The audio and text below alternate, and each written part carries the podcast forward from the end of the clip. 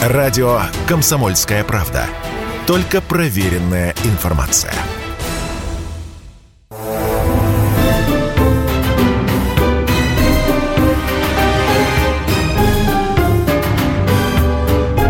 Предыстория. Мысли. Факты. Суждения. Предысторию вспоминают Иван Панкин и мой коллега Павел Пряников, историк, журналист, основатель портала толкователь.ру. Оказывается, территориальные претензии, вот кроме Японии по поводу э, островов, оказывается, оказывается, э, территориальные претензии к России предъявляют и Соединенные Штаты Америки. Касается это острова Врангеля и части Командорских островов. Представьте себе, вот архипелаг, Командорских островов. Часть официально принадлежит Соединенным Штатам, а часть официально принадлежит России. Как вам такое? То есть выходит, что у нас вообще есть общая граница с Соединенными Штатами. Кто бы вообще мог себе представить? Я никогда об этом не задумывался. Может быть, конечно, э, часть нашей аудитории сейчас у виска покрутит. Ну, мол, они это давно знают. Как газете, э, во французской газете «Фигаро» написали, что Путин почему всегда переигрывает на международной арене остальных мировых лидеров. А это потому, что он географию хорошо знает. Ну вот я, я чуть похуже знаю географию, чем Владимир Путин, но просто никогда не ловил себе на этой мысли, что у нас, оказывается, есть общая граница границы с Соединенными Штатами, и у Соединенных Штатов есть по этому поводу к нам претензии. В общем, ну вот что ты можешь по этой истории рассказать? Да, история началась... И почему она не гремит? Почему мы об этом не слышим нигде в инфополе? И, история началась в конце 80-х годов, когда Советский Союз на излете под руководством Горбачева э, начал переговоры с Америкой о разграничении территориальных вод около Берингового пролива. Это была в то время громкая история, когда в 90-м году мы официально передали ну, почти 100 тысяч квадратных километров водной территории американцам. И вот тогда Конгресс штата Аляски заявил, что он Э, недоволен этими переговорами, что Америка слишком мало потребовала от Советского Союза. И выпустили даже в 99 году, в 1999 году такую резолюцию, по-английски она звучит аббревиатура HJR27. И вот по этой аббревиатуре, если э, судить по этой резолюции, то штат Аляска претендует на то, чтобы американскими стали острова Врангеля, остров Врангеля и ряд островов рядом с ним, и часть Командорских островов, например, например, остров Медный. У острова Врангеля вообще тяжелая такая история, очень интересная. Вот когда мы часто говорим о том, что интервенция иностранная закончилась ну, в 22 году, когда японцы окончательно ушли э, из Владивостока, из Приморья, на самом деле это случилось на два года позже, в августе 24 года. Именно до этого времени как раз остров Врангель принадлежал канадско-американской экспедиции. И чуть-чуть не дошло до того, чтобы он стал принадлежать американцам либо канадцам. Когда туда отправилась э, одна из наших канонерских лодок и просто э, силком посадила на корабль американцев и канадцев и вывезла их тяжело по льдам, это осенью было, э, во Владивосток. И оттуда они уже уехали. И вот если бы Советский Союз был чуть послабее, то остров Врангель, который находится между Восточно-Сибирским и Чукотским морем, был бы либо канадским, либо американским. И вот штат Аляска считает, что это исконные их территории, потому что они первыми туда попали, и часть Командорских островов островов, которые примыкают к нашей Камчатке, тоже должны принадлежать американцам. Ну и что, а мы вот на Гавайях, там на части островов гавайских тоже первыми ну, оказались. Ну, у нас никто э, территориальные претензии не предъявляет. Это, чтобы э, провести полную аналогию, это как, например, региональный парламент Приморского края, например, бы, или Сахалина требовал Гавайи. Вот это примерно так бы выглядело. И, кстати, Форт Росс в Калифорнии. Мы да, тоже там первыми да, оказались. Нам да, тоже да. надо требовать. Мы и Мальту должны требовать. Сколько всего мы требовать должны? Если мы все потребуем, и к нам это вернется, Даже... наша страна, э, я не знаю, разрастется вдвое, наверное, плюс-минус. Ну, а теперь э, в век 17 э, кто первыми начали предъявлять к Российской империи претензии и почему? Да, с конца 17-го, с начала 18 века, если говорить, когда вот Россия стала называться империей при Петре Первом, главное главные территориальные претензии были у Польши и у Турции. Польша была на излете к тому времени, начала XVIII века, раздираемой внутренними противоречиями, тем, что она уже становилась слабее окружающих ее держав. Это Россия, это Австрия, это Швеция и, и даже Саксония. А, но, тем не менее, например, она считала, что Смоленск и вообще весь Смоленский край принадлежат полякам. А, была большая претензия на то, что а, вообще вот западная часть России, это территория там современной Восточной Беларуси, вот Смоленской, Брянской области, это исконно польско-литовские территории, которые после ордынского завоевания в 14-15 веках вошли в состав Польши. Ну, конечно, Польша уже не могла предъявить, э, скажем так, никаких военных э, действий против э, России в XVIII веке. А вот Турция до, до конца, скажем так, своего существования Османской империи, то есть до 1918 года, претендовала на территории Орды. У турок и у их вассалов Крымского ханства существовало такое, я бы сказал, юридическое обоснование, почему они должны претендовать на земли Орды. Когда Золотая Орда разрушилась, часть князей, которые присягали Орде, в первую очередь это Москва, ну, в чуть меньшей мере Тверь, это 15 век, они считали, что ордынское наследство принадлежит вот либо Москве, либо Твери. И начали забирать эти земли, начиная вот с 15 века. Этот процесс шел до 18 века. Вот внутри российского общества вот, вот было такое обоснование, что мы забираем те земли, которые были частью той империи, куда входили мы. Но на эти же земли претендовало и Крымское ханство. И максимальные претензии турок э, распространялись, например, на Астрахань, распространялись полностью на Северный Кавказ.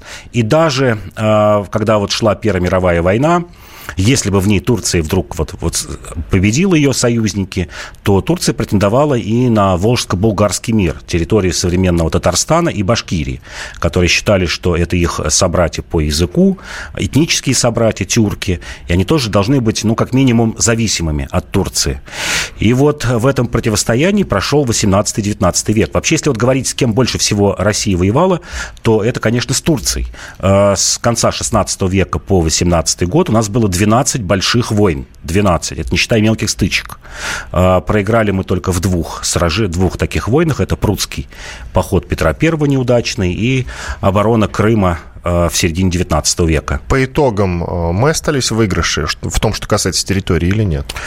Мы все же не остались в выигрыше, потому что по итогам Первой мировой войны России дошла до Трапезунда. Трапезунд – это прям вот совсем центр уже Турции. И Карс город принадлежал. То есть, ну, фактически вся восточная Турция и северный Ирак могли бы быть э, русскими или советскими. Но более того, мы отказались от э, претензий по итогам Второй мировой войны к Турции, потому что Сталин требовал за, ну, как он называл, такую за двуличную позицию Турции. Турция, как известно, выжидала в этой войне и даже готовилась напасть на Советский Союз. В конце 1941 года там была объявлена мобилизация. Под ружье поставлен миллион человек, из которых 750 тысяч были на границе с Советским Союзом. Если бы Сталинградскую битву проиграли, то турки бы вошли э, на Кавказ. И и Сталин требовал Восточную Турцию, требовал у союзников своих, еще недавних, у Соединенных Штатов Америки Англии, требовал контроля за проливами, ну и требование, которое было уже не конкретно к Турции, а к, э, к территориям в Средиземноморье, требовал Ливию как итальянскую колонию. Но Труман, э, как вот новый президент США, отказал во всех этих претензиях Советскому Союзу. Вот если бы, я вот почему-то думаю, если бы Рузвельт остался бы жив еще бы год до 46 года, возможно, эти территории перешли бы Советскому Союзу. Союза. Вернемся снова назад. Э, что было после того, вот после нашего неудачного общения с турками? А, с турками после удачного общения... Неудачного. Да, неудачного. Ничего. Как мы уже в предыдущих передачах говорили, а, мы получили большую гражданскую войну на Северном Кавказе, ну, такую а, э, оборонительную войну, как считают сами э, представители Северного Кавказа, черкесы. Мы вот говорили, что мы получили миллион иммигрантов, черкесов, которые уехали в Турцию, огромное количество крымских татар, и, между прочим, эти общины, живущие сейчас в Турции, составляющие по несколько миллионов, примерно по 2 миллиона та и другая община, они э, все равно высказывают претензии, что вот у них отняли родину. И на государственном уровне у турок, конечно, не звучат претензии э, территориальные к нам, но вот на уровне общественных эти претензии до сих пор есть. Иван Панкин, а также историк, журналист, основатель портала толкователь.ру Павел Пряников. Через две минуты мы продолжим. Оставайтесь с нами. Радио «Комсомольская правда». Никаких фейков, только правда.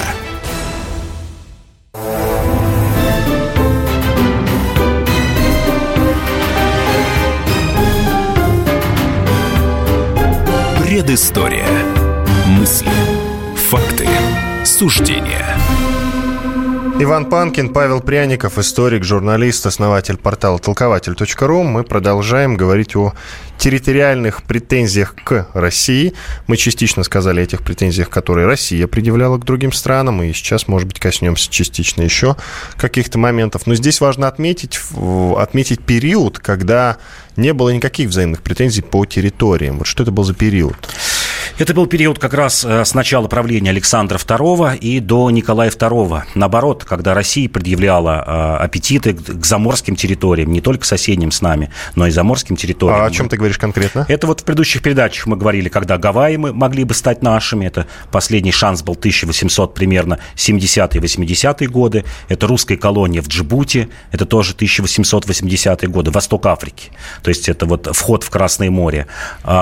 Попытка России закрепить закрепиться в Маньчжурии, Порт-Артур. А, ряд попыток был э, приобретение маленьких островных территорий, но, скажем так, геополитически важных. Это острова Мадейра и в районе Магелланового пролива, юг Чили и Аргентины. Вот был период 60-летний примерно, когда Россия пыталась где-то удачно, где-то неудачно. Э, что-то теряла по итогам русско-японской войны, конечно же, это южная часть Сахалина и Курилы, которые до сих пор аукаются нам. Вот больше ста лет прошло, а та рана, которая была нанесена России больше ста лет назад в виде э, отдачи Курильских островов, она и сегодня жива. Так, ну а теперь поговорим уже конкретно про 20 век. С приходом большевиков, я так понимаю, что усилились, да? Да. Наши да. претензии. К... Это пик, это пик э, территориальных претензий к России. Как это, конечно России, же, точно? да, это э, с 18 года и примерно до 30-х годов. Это хороший пример, когда Россия э, слаба, когда у России нет сильной армии. Еще раз, Сразу... какой год? Это с 18 по середину 30-х годов. Угу. Когда Россия слаба, когда у нее нет э, возможности дать, э, скажем так, сильный вооруженный отпор, сразу начинается претензии десятка государств, не меньше, десятка государств соседних с нами. Мы можем перечислить основные такие, самые громкие. Ну вот можно начать с Украины. Когда Украина стала независимой по Брестскому миру в начале 18 года, она сразу же заняла часть территорий Воронежской и Курской губернии, заняла, заняла Белгород, э, Таганрог и еще ряд других районов. Э, в общей сложности с населением э, больше миллиона человек – претендовала на Кубань. Кубанская Рада в 18 году шла на сближение с Украиной. И если бы не поражение Германии, потому что все это происходило под защитой немецких войск 18 году, Россия ничего не могла тогда поделать физически против такого альянса украинцев и немцев. А, если бы вот э, Германия не проиграла или мир был бы другим по итогам Первой мировой, то этих территорий, безусловно, Россия лишилась бы. В это же время, 20 год, Россия слабая, мы отдаем по ряду договоров территории Финляндии. Это Тартусский договор 2020 года. Даем Печенгу, э, даем Западную Карелию. По ряду договоров 2020 года отдаем э, район в Псковской области Эстонии, отдаем Пыталовский район Латвии, они были в составе Латвии и Эстонии. И, кстати говоря, эти претензии трех стран, а, Латвии, Эстонии и Финляндии, на официальном уровне не звучат, но есть я бы сказал, довольно-таки влиятельные силы в той же Финляндии. Это партия «Истинные финны», которая примерно третье место занимает на парламентских выборах, которая постоянно муссирует тему о том, что Западная Карелия должна вернуться в состав Финляндии. И я посмотрел... и тут понятно абсолютно, кстати. Да, я посмотрел последние опросы. 2011 год в Финляндии был общенациональный опрос. А сколько финнов выступают за передачу Западной Карелии? 38% было. Ну, То есть, недолго до половины. Да, около 40%. Это 2011 год. Сейчас, возможно, цифра выше. А, 18... Ну, мы совершенно, я не знаю, за, на законных основаниях получили часть, эту территори... часть а, этой территории по итогам Второй мировой. Да, получили, конечно. А, в это же время, э, такой малоизвестный факт, Грузия в 2018 году отторгает у нас Сочи, и вообще районы, э, прилегающие к Сочи. Они входят в состав независимой Грузии. И здесь, кстати говоря, э, белые сыграли большую роль, что этот район отошел обратно России. В феврале 2019 года Деникин разбивает грузинские войска и возвращает Сочи в состав э, России. В это же время большие претензии у всех остальных кавказских республик. Это Северо-Кавказская Федерация, это будущий Азербайджан. Это мы еще не говорим о Средней Азии, которая фактически становится независимой и в которой до начала 20-х годов хозяйничают англичане. План англичан был оторвать весь Туркестан, как тогда это называлось, Э, Среднюю Азию от России, и мы могли бы получить вот такую русско-английскую границу по современному Оренбургу, Кургану и Челябинску если бы это произошло. Ну, а в том, что касается Курильских островов, тоже давай затронем эту тему. Да, Курильские острова – это Насколько сложная... вообще вот эта претензия японцев, она обоснована?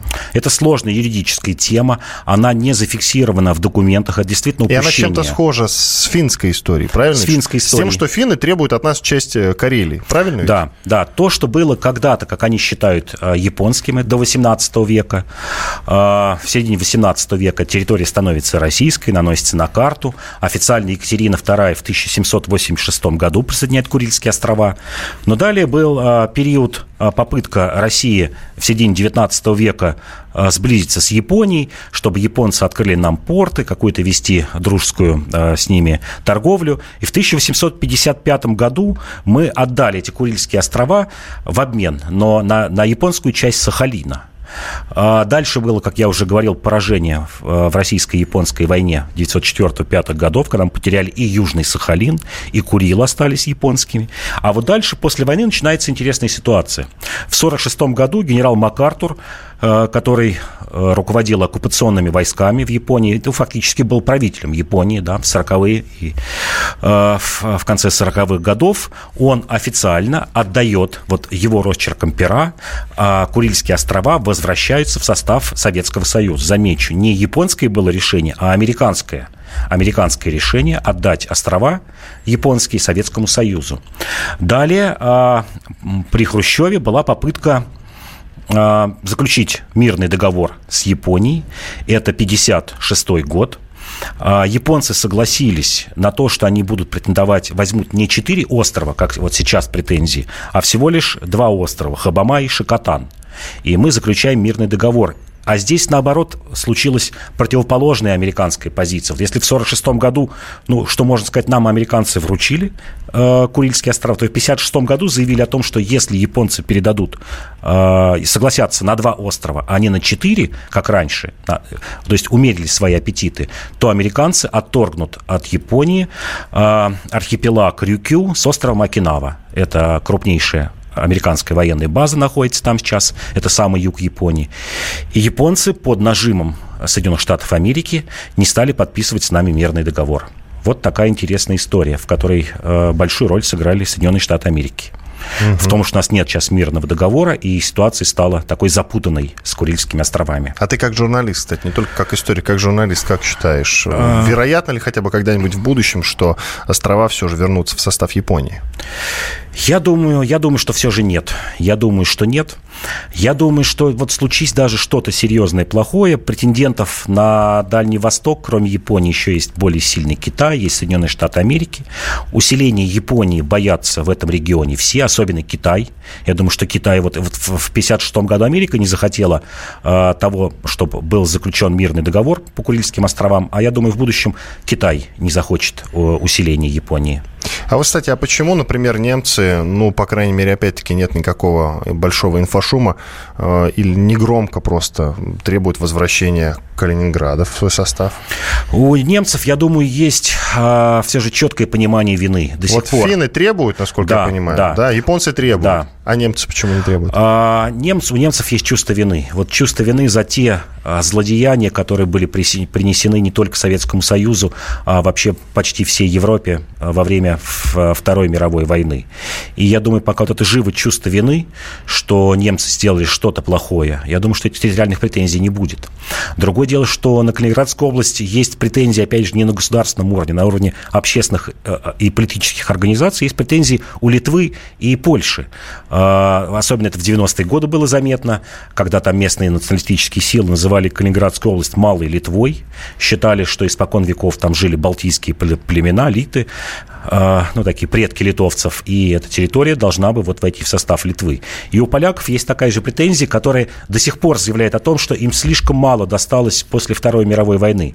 Они считают себя самой пострадавшей страной, что отчасти верно. В процентном отношении поляков больше всего погибло во Второй мировой войне. Считали, что э, слишком мало Восточной Пруссии им дали, что, возможно, какую-то часть этой территории надо присоединить снова к Польше. У них и сейчас претензии, что и немцы до сих пор репарации должны платить, извиняться, и что-то отдавать.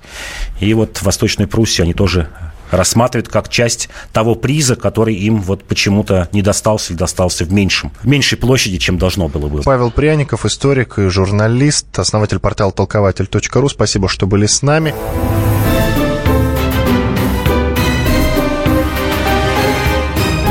Предыстория. Мысли. Факты. Суждения.